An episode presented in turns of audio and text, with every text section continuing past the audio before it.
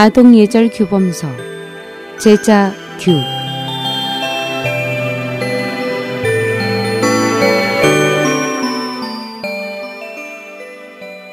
제자규는 청나라 강인 연간에 선비 이육수가 쓴 책으로 당시 많은 주현에서 어린이 교육용 교본으로 선정되었으며 그는 제자규를 쓴 공원으로 세상을 떠난 후에 산서 강주 소년사에 모셔졌습니다.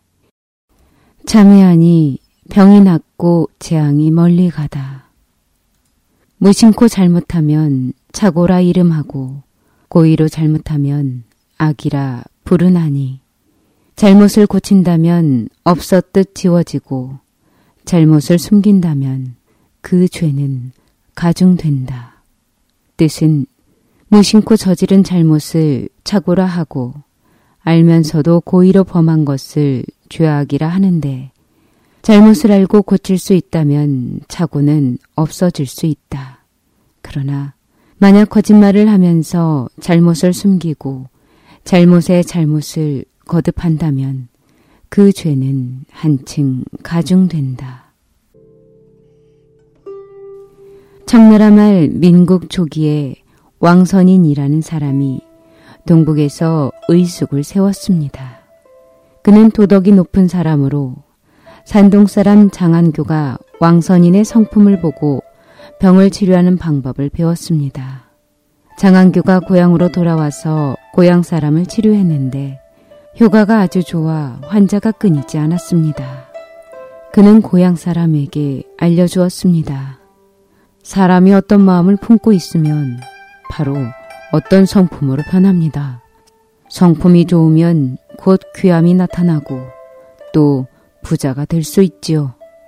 그러나 성품이 나쁘면 곧 번뇌에 시달리어 병이 생기게 됩니다.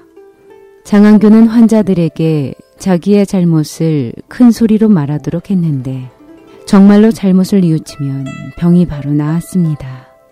병이 나은 다음 집으로 돌아가서 먼저 잘못을 뉘우치고 윤리 도덕을 지켜 부모에게 효도하고 형제를 사랑한다면 하늘은 죄를 뉘우치는 사람에게 벌을 주지 않을 것입니다. 하루는 어떤 사람이 장안교를 그들의 마을로 청하여 메뚜기 떼를 처리해 달라고 했습니다. 장안교는 사람에게 병이 생기는 것은 치료해 줄 수 있으나 메뚜기 떼는 처리할 줄 모른다고 말하였습니다. 사람들은 모두 믿지 않으면서 그에게 제3 사정하기에 그는 가서 봐줄 수밖에 없었습니다. 그가 마을에 도착하여 보니 온 천지의 메뚜기 떼가 와글와글 했습니다. 궁하면 통한다고 장안교는 메뚜기 떼를 보고 말했습니다. 얘들아, 여기 사람들이 불충불효하고 윤리 도덕을 어겼기에 하늘은 천재를 내린 것으로 너희는 천명을 받들고 그들을 증벌하고 있구나. 나 역시 하늘의 명을 받들어 도를 말해서 사람들에게 부모에게 효도하고 형제를 사랑하고 윤리 도덕을 지키도록 하고 있다.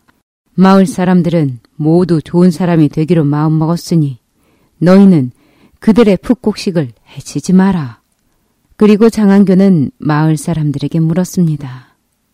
메뚜기 떼가 돌아가면 효를 다할 것입니까? 마을 사람들은 일제히 하겠다고 대답했습니다. 그러자 메뚜기 떼는 정말로 떠나갔고 장안교는 이로 인해서 유명해졌습니다.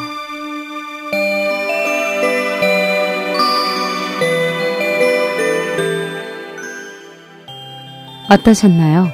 저는 다음 시간에 다시 찾아뵙겠습니다. 제자교회 유인순이었습니다.